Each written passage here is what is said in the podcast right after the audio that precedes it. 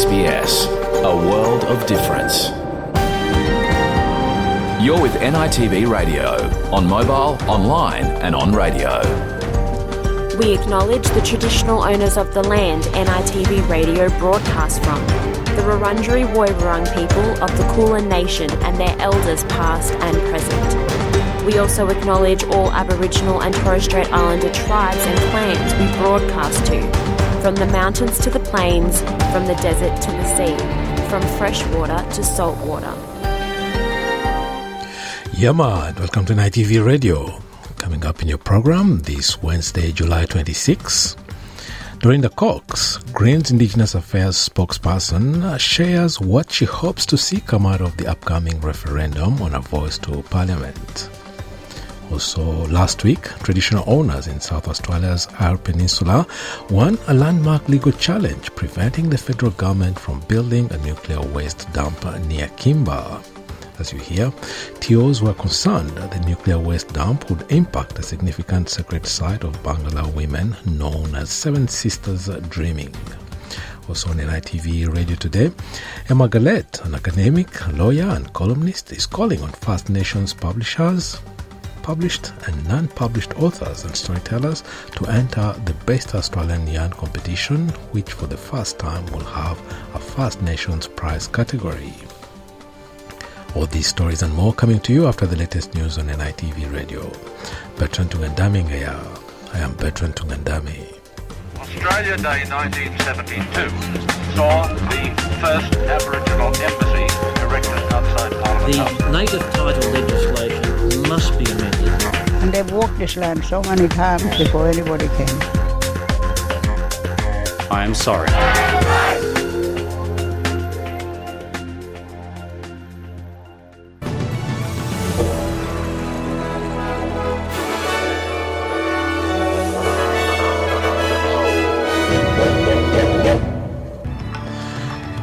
Bulletin, a Productivity Commission draft report reveals Australian governments responsible for rampant Indigenous disadvantage. New data shows inflation has slowed to 6%. And David Warner waves off retirement rumors ahead of the fifth Ashes test.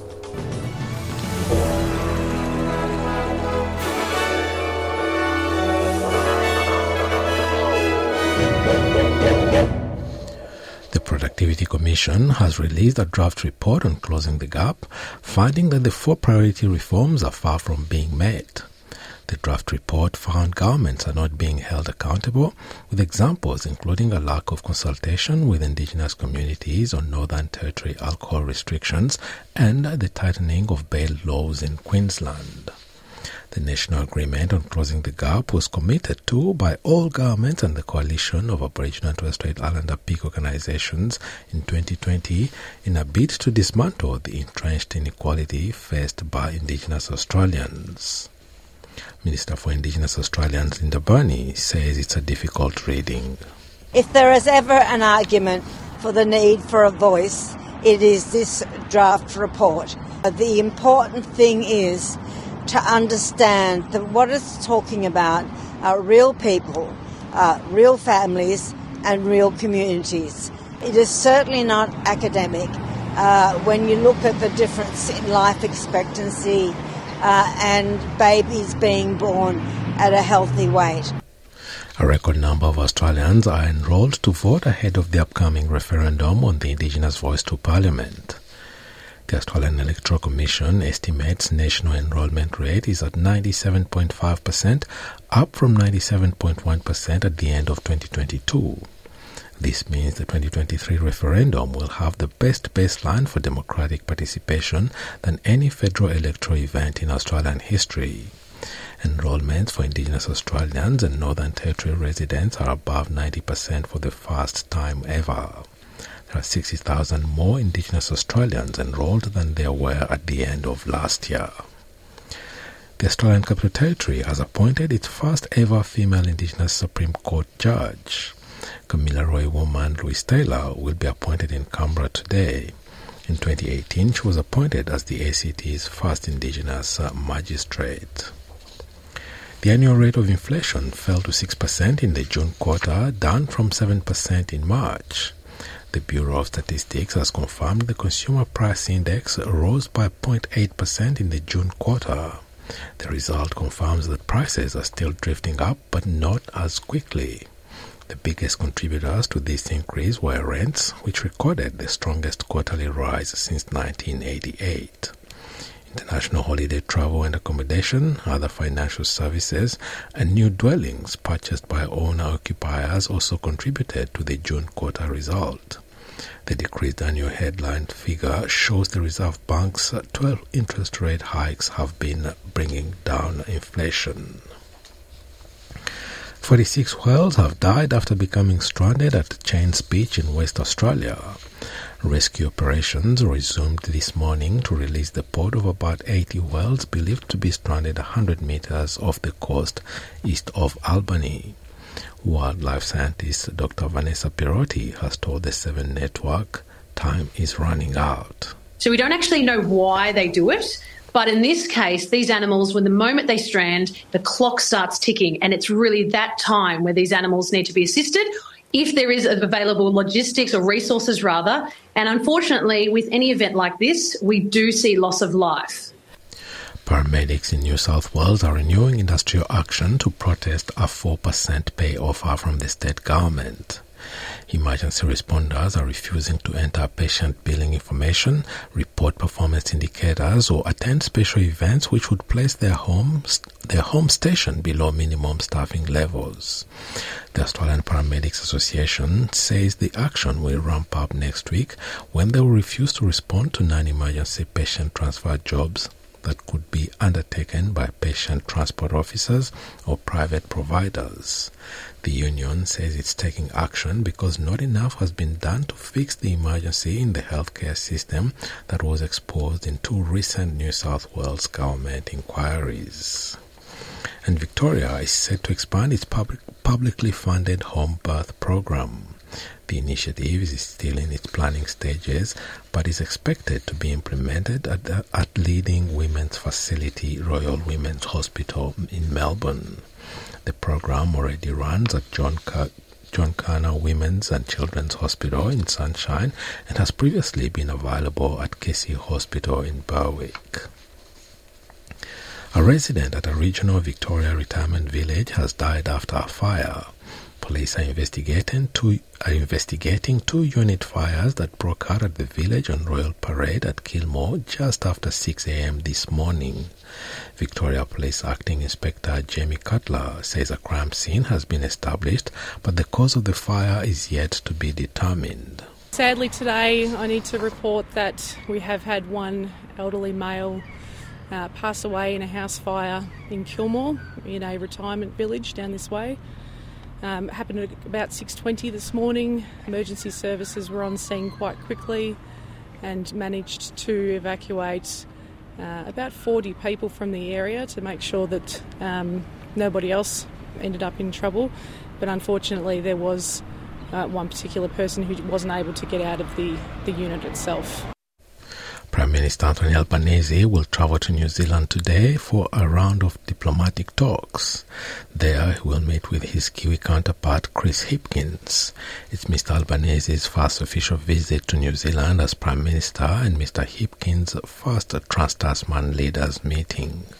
Their discussions are expected to span defense, the rise of China, and security threats facing Taiwan and North Korea.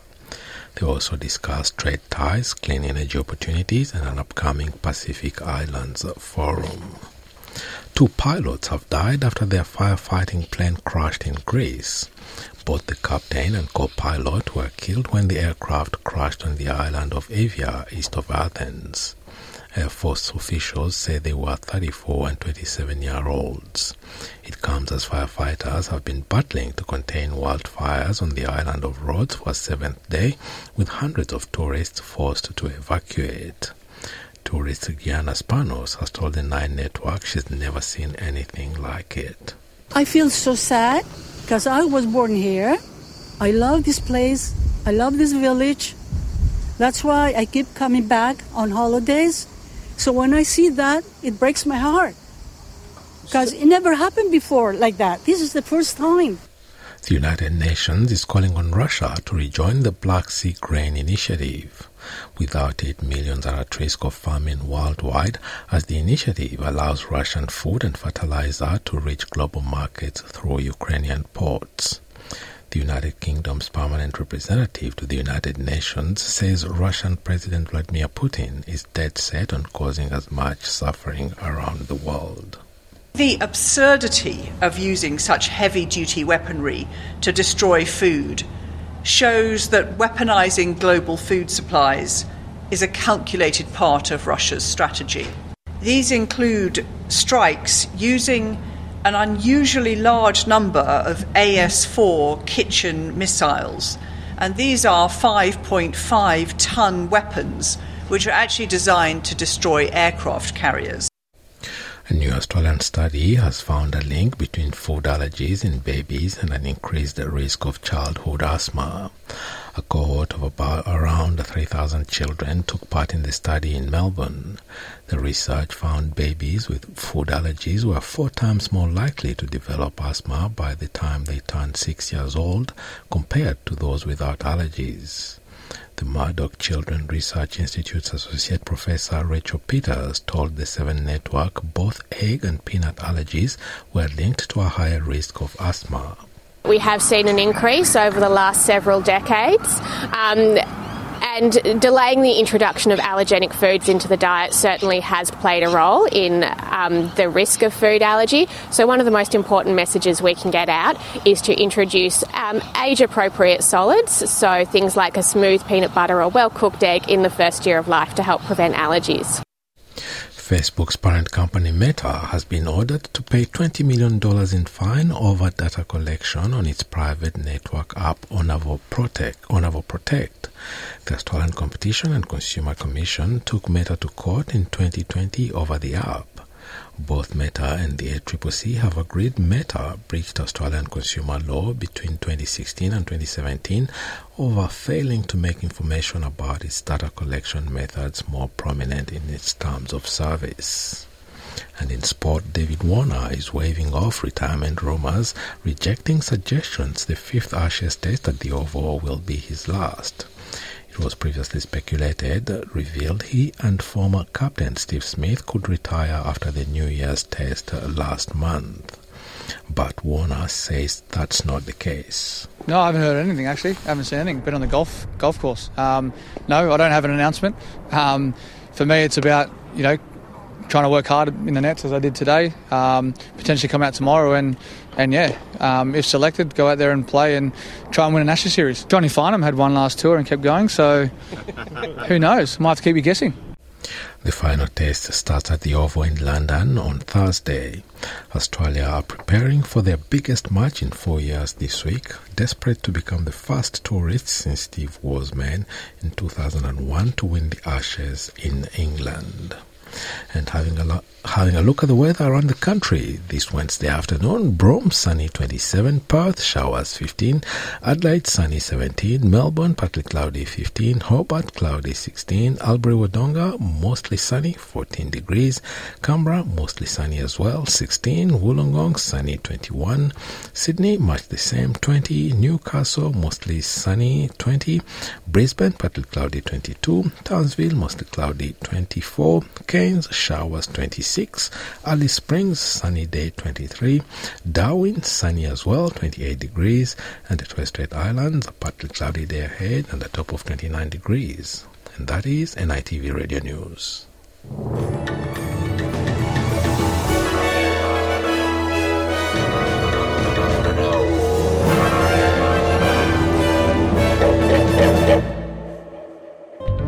NITV Radio, Monday, Wednesday, Friday at 1pm or anytime online.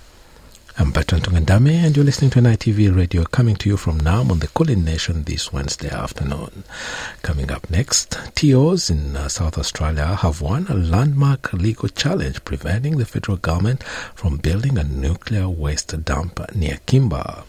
As you hear, traditional owners feared the nuclear waste dump would impact a significant sacred site for Barngarla women known as Seven Sisters Dreaming. Also on NITV Radio today, academic, lawyer, and columnist Emma Galet calls First Nations published storytellers to published and non-published storytellers to enter the Best Australian Yarn Competition 2023, which for the first time will have a First Nations prize category. But first, a story shared with us by NITV's Living Black program with one politician's hopes of the upcoming referendum on a voice to parliament. Join the conversation on radio, online, and mobile. You're with NITV Radio. Dorinda Cox, Greens Indigenous Affairs spokesperson in conversation with Lin, with the Living Black's Karla Grant, uh, talking about the debate around uh, the voice to Parliament is our next story. They start the conversation discussing one hot topic, the disturbing rampant racism surrounding the referendum debates, highlighting in particular one prominent example, the recent racist attacks against respected veteran First Nations First Nations journalist Stan Grant. There have been several high profile cases of extreme language used in the debate and racism over the last few months. To those who have abused me and my family, I would just say if your aim was to hurt me, well, you've succeeded. What impact is that having on Aboriginal people and the country as a whole? I think it's having a very devastating impact. I think we are continuing to be worn down. You know, our general resistance, our natural resistance to all of this racism is being worn down. And unfortunately, it's penetrating across the mainstream media and, and other places where it almost becomes normalised. There's no more outrage anymore. And I think what we need to do is come back to that and say this is unacceptable. In 2023 in Australia, how can this be acceptable? How can it be socially acceptable for this type of language and this type of racism to be exerted against a group of people, the most vulnerable people in this society? The opposition leader Peter Dutton says the voice will have an Orwellian effect. It will have an Orwellian effect where all Australians are equal, but some Australians are more equal than others. What do you make of that argument? Well, I would ask the uh, opposition leader to look at history and that our rights have been removed for many generations in this country. When you think about the 90, 1905 Act and how segregation, isolation, um, dispossession happened across this country, and particularly in my state of Western Australia, um, the detrimental effect that that had. There was no equality and no equity for sure in any of that. You know, there are over 70 pieces of legislation that determined our lives um, on a constant basis of us being separated based on our race. And I don't believe that this will create any further division. I think this will bring people together. This will absolutely get people to understand the importance of our history 65,000 years of history here in Australia. We are not a young country, we are an old country, and we have to honour what that means. And I think when we bring along on this journey the voice to Parliament and a conversation that is about that diversity, our diversity of First Nations people as the first people of this nation, but also multiculturalism, where we'll get closer to what this nation actually represents. Mm, do you think that there is an element of racism in arguments like that? Absolutely. And I think um, whether people are consciously aware of it or unconsciously, it is there. And what we have to keep doing is calling that out. We have to keep articulating it in a way that shows it is unsafe and it's not about whether it's intended to be racist, it is about how it's been received. Well, former Prime Minister Scott Morrison has warned the voice will permanently create different rights for one group of Australians over others based solely on race. Exclusive consultation rights will be granted to Indigenous Australians, not afforded to any other group of Australians. What do you make of that statement? Well, I think what um, Scott Morrison needs to realise is that the notion of terra nullius in this country was challenged by Eddie Mabo, and that we've been here for such a long period of time, generations in fact. For 60,000 years, how people have existed here in this country, and that we didn't have any rights. once those tall ships arrived here. They were removed. We are not getting anything extra, we are getting back what we are just deserved as First Nations people of this country. And our rights deserve to be reinstated, and they need, deserve to be reinstated through a process in a constitution that shapes this country, that governs this country. And so now it's about the decolonising of that. And we have to set ourselves on that pathway to do that. And so people like Scott Morrison, who have extreme power as a former Prime Minister, held the highest uh, power of, of office in this place, should have understood the importance of rebalancing that ledger and bringing back those rights to reinstate them and give them back to the, to the rightful place and to the rightful people who they belong to as the traditional owners of this country and the sovereignty that we have never ceded, but we were forced to give up under those rights of legislation that was created for us, not by us. And I think that's important for them to remember. Some opponents of the voice say that constitutional recognition will undermine our sovereignty over these lands. Do you agree? No, I don't. And we we did a piece of work on the element of sovereignty um, before we made our decision as a party room and as the portfolio holder, I was very clear that I wanted to make sure um, we weren't ceding sovereignty as part of that and putting us into the constitution. I don't think, uh, based on the legal advice, but also as a sovereign black woman from uh, Noongar and Yamatji nations, that the sovereignty I carry is my birthright that's given to me by my old people to care for my country, to make sure I maintain my culture and my language. These are all things that sovereignty represents. Being able to practice those is when and how. And so that's the next element of making sure that we maintain that. And the way that we're going to be able to do that is to be recognised first and foremost. We then need to change the laws of the Parliament and the policies of the day to reflect that. And I think that's the next stage of this work. In April, you said that you would have to seriously consider your support for The Voice if the Prime Minister did not intervene to protect sacred Aboriginal rock art in the Pilbara. The Prime Minister hasn't intervened. Will you continue to support The Voice? I will continue to support The Voice, and The Voice to Parliament needs to come to life to be able to protect those. And so I will continue to support the mechanism of having a voice. Uh, I certainly want to be uh, part of its development and its function and powers to ensure that it is powerful enough to do that job.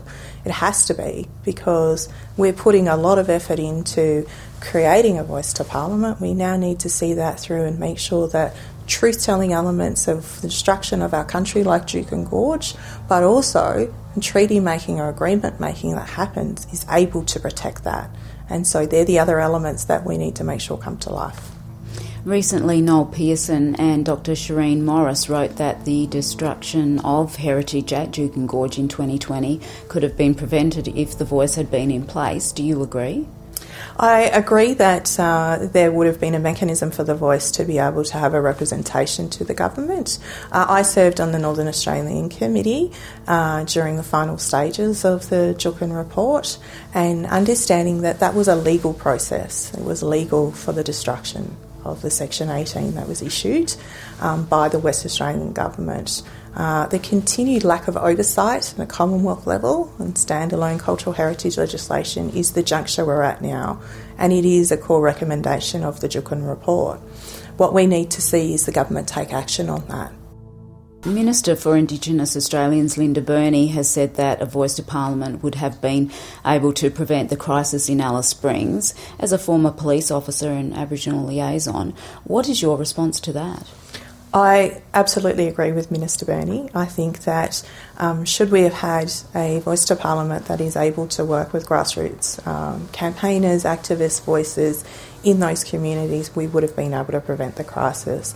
But Alice Springs is only one town across this whole country that this is happening in. And we need to make sure that we are working with communities right now. The voice is a complementary piece to that, we'll provide a framework for that. And what we need to do is make sure that we are looking across the spectrum of all those social issues that are the legacy pieces of colonisation in this country. And we need to be understanding what the trauma responses need to be in those communities.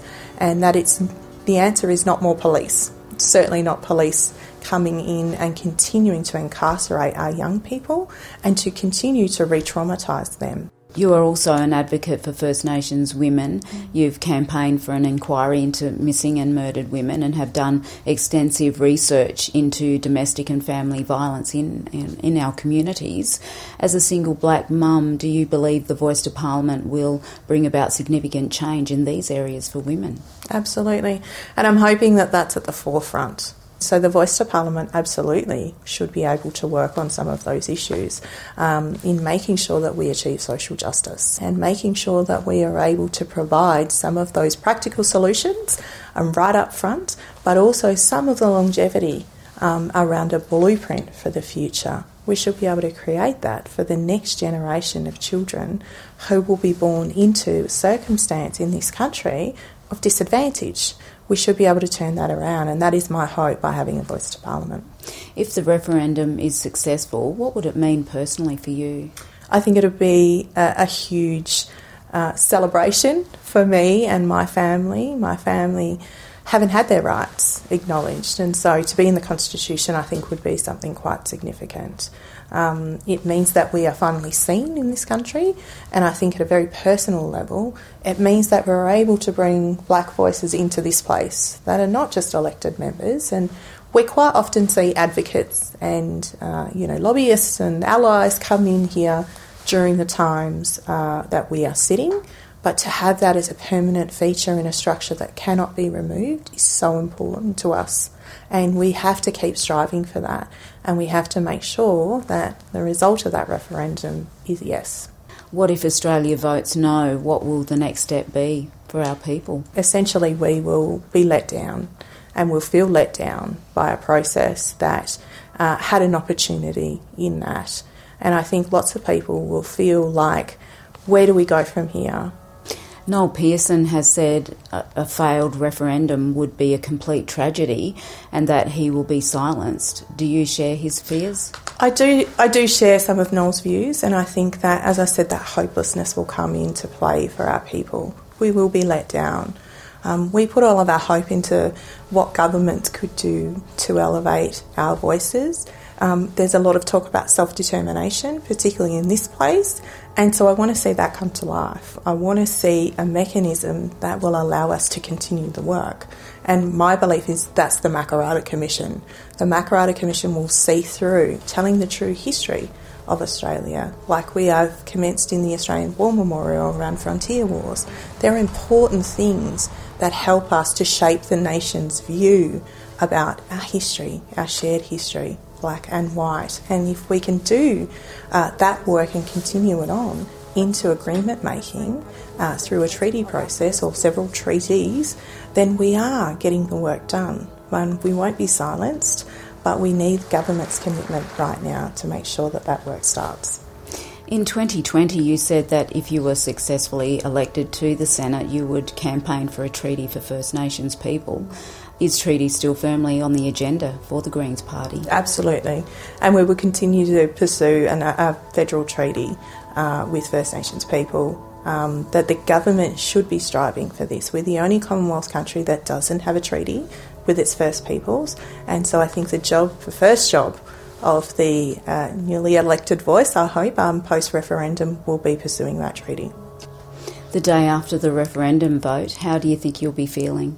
Well, I hope that I'm going to be uh, over the moon, Karla. I really do. I really hope that I'll be celebrating that we get a win uh, in in the referendum, and that we will have a voice to Parliament. And so I'm an absolute realist that I can't put all my eggs in that basket, and but I will be doing everything in my power to continue to support the campaigns on the ground for a yes vote um, in the referendum, and as will my other party room colleagues. Well, Dorinda Cox, it's been lovely speaking with you. Thank you so much for sharing your story with us, and all the very best. Thank you. Thanks, Karla. And that was uh, Living Black's Karla Grant and her guest, uh, Indigenous Affairs spokesperson for the Greens Party, Dorinda Cox. You can watch the full episode of Living Black on SBS On Demand.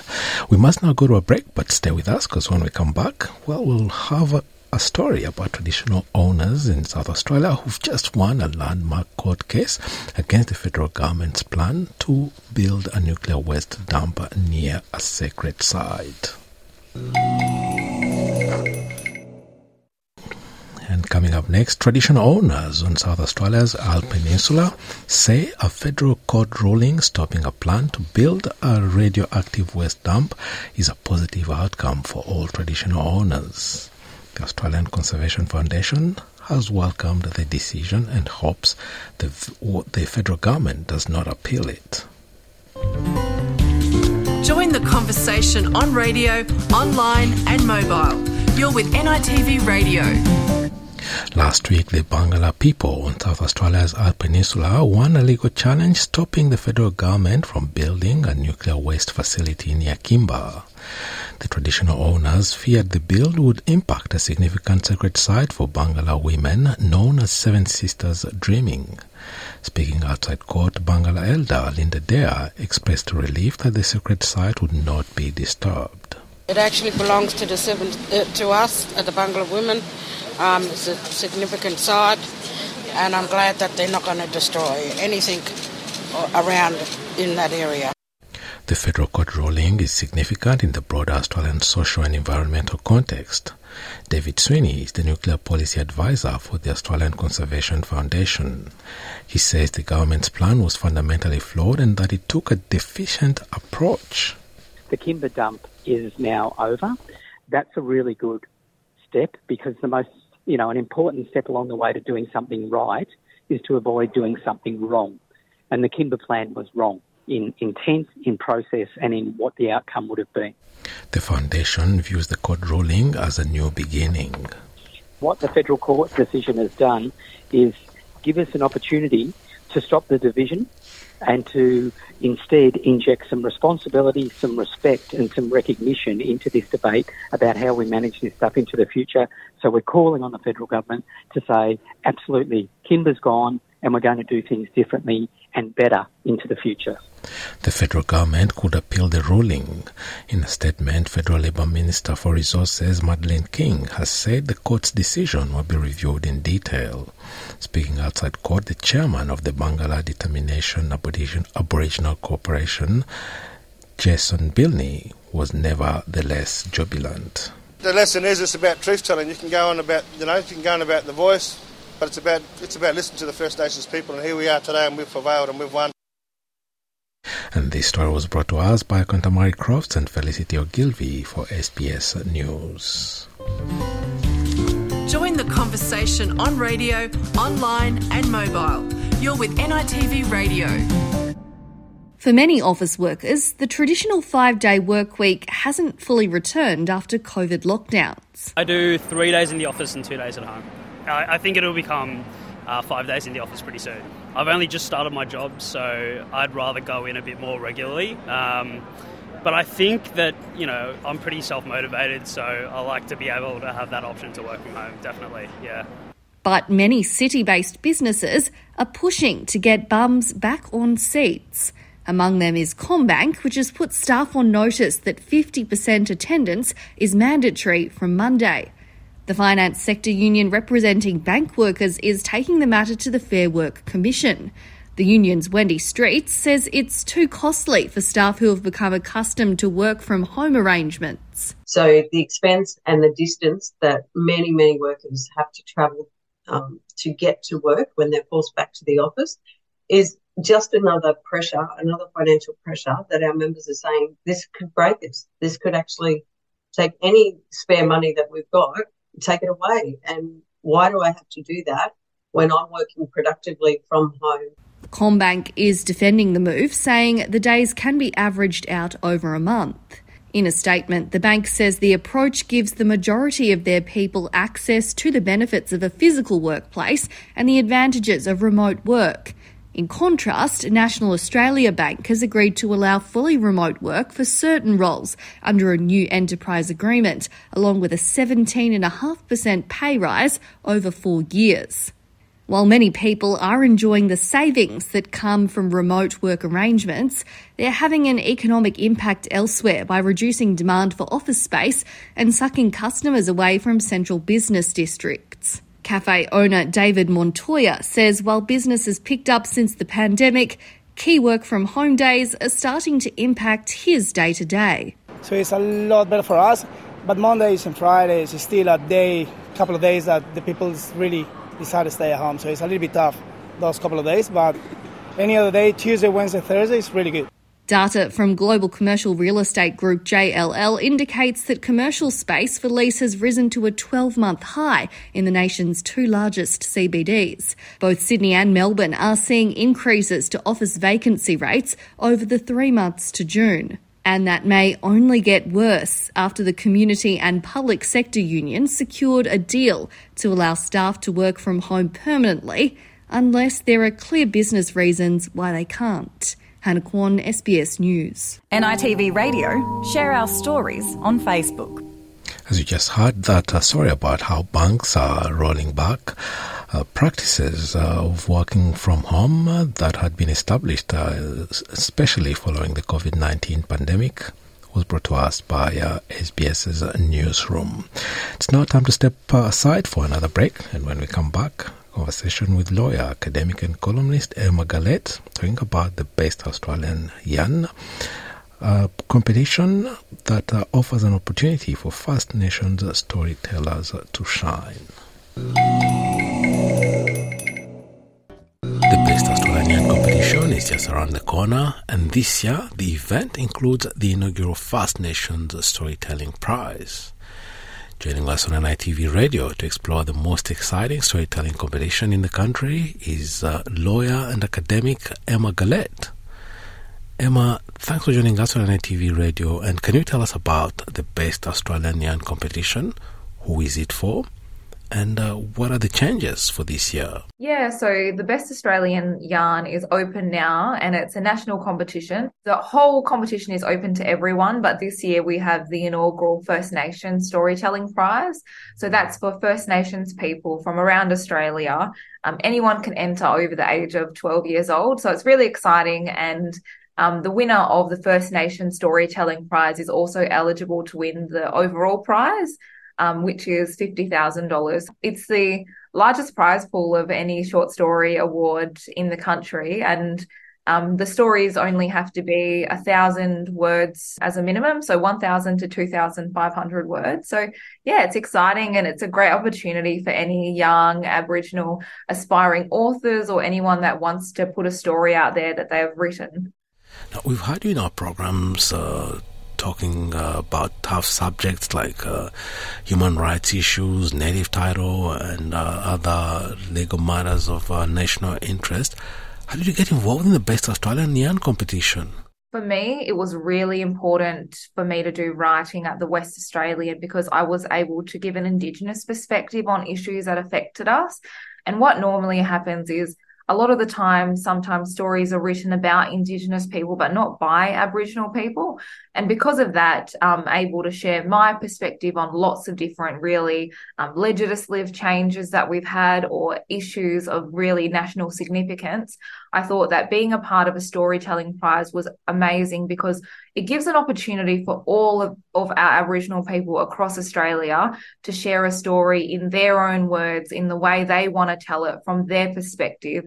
It doesn't have to be long and it's open to using whatever language you want. And that is so important because we have such a depth and breadth of storytelling across all of our history and it's our culture. Like our oral storytelling has been told for millennia and like since time immemorial and it's how we educate our young people. It's how we teach them a, a maybe a really important lesson about life is through a story. And so for people being able to share that now in their own words and for everyone else to be educated about is really vital and important and just such an important initiative. So I feel very um, excited to be a part of it. Based on your expertise and uh, your areas of work, uh, one can uh, guess which areas you may want to write about if you are to make an entry.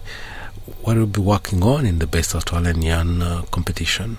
I will be um, one of the judges for the prize, which is really exciting as well because it just gives an opportunity for every other Aboriginal person over 12 to enter. And it can be on any topic, whatever people want to write from fantasy to um, something like maybe related to the land or the beach or, um, or something related to um, like a childhood sort of um, storyline or anything. It can be related to anything. So I think that's why it's so um, exciting because there's no limit on what the topic you can write about and the, or the genre. Yeah, writing 1,000 to 2,500 words uh, can be hard, but it's quite accessible to many people. But the challenge, I guess, would be to squeeze in as many ideas and concepts uh, while remaining informative, entertaining, and engaging at the same time. Yeah, and I think that's why it's just really great because our stories have impact. And when you're able to tell stories, you're able to touch the hearts and minds of people as well. And you're able to influence and you're able to share experiences. And it also is a form of education. And it's just depending on what words you use, the tone, the language, the way that you go to convey your message, it can make a really big difference on making people um, either jump on and support your cause or not. And so it does make a really big difference. So you're right in saying um, the stories, yes, they there's lots of different ways you can write it. Um, and even with um, Aboriginal people, like we use a lot of our own language when we're talking. And it would be nice to see language used in the stories as well, because that's who we are. And sharing that with other people in the country is just also a form of reconciliation and a form of education and sharing the way that um, we perceive the world. Now, on the downside of including so many languages, uh, that would be costly to have all the works translated uh, and examined. I guess would be turn out to be a costly exercise. Yeah, I think if we have a translation as well in English, that would be brilliant because we have what over 500 different language groups across Australia. Um, and so it would be very hard as well to be able to translate that when we're um if i'm judging over from over in wa and the language is um a, a language from queensland that obviously i don't know so yeah that's right. Yeah yeah that that, that will be really challenging. And uh, what are the organizations backing the best australian competition? Yeah, so this year we were really excited because Navitas is our main sponsor and they came on board and they said um, that they wanted to have a First Nation storytelling competition, which was great because it gives our young people and adults an opportunity to have their own category and share their stories, which is so important as well because it recognizes the importance of Indigenous storytelling, our culture, and us as um, as having our own category. So it's exciting, um, and Navitas are brilliant, and we're really excited to have them on board as our sponsor. And can you give us some uh, practical information and details on how to enter the competition? And uh, also, if there's any form of support for potential entrants who may need help in their entry process? Yeah, so we have a website um, and it's called the Best Australian Yarn. So if you just put that into Google or you could put the bestaustralianyarn.com.au, all of the information's online. Um, the closing date is in the, in early August as well, so there's plenty of time for people to enter. And we have frequently asked questions as well. Um, and it's pretty simple. You just need to write your story and then log on, create a account, and then upload it. But if you have any questions as well, um, there's you're able to um, reach out to either myself. Um, I can give you my details to reach out to to me as well, and I'm happy to answer any questions you have. Um, and yeah, excited to see the entries that come through. Now, Emma Garlett, before we part, any message you'd like to send to our listeners in the community? Um, I think that this is just very exciting. It's a great opportunity for young people to share their stories. And it's a really good opportunity for um, young aspiring authors to to share what um, they're doing and what they write about. And it's really accessible to being only a minimum of a thousand words. And So I encourage everyone to enter if you feel that you have a willingness and appetite to. Um, and yeah, I look forward to reading them. Emma Garlett, thank you very much for taking the time to talk to us on NITV Radio today about this exciting storytelling competition, the Best Australian Yarn Competition. Oh, thank you for having me. And that was uh, Mitch Tambo's uh, Yugala Yologi, his uh, latest uh, single, a really anthemic uh, song. And that's all from us on NITV Radio this Wednesday afternoon. I'm Bertrand Tungandame here, thanking you for your company today. We'll be back on Friday with more stories and news from right across the country. Till next time, bye for now. Yellow.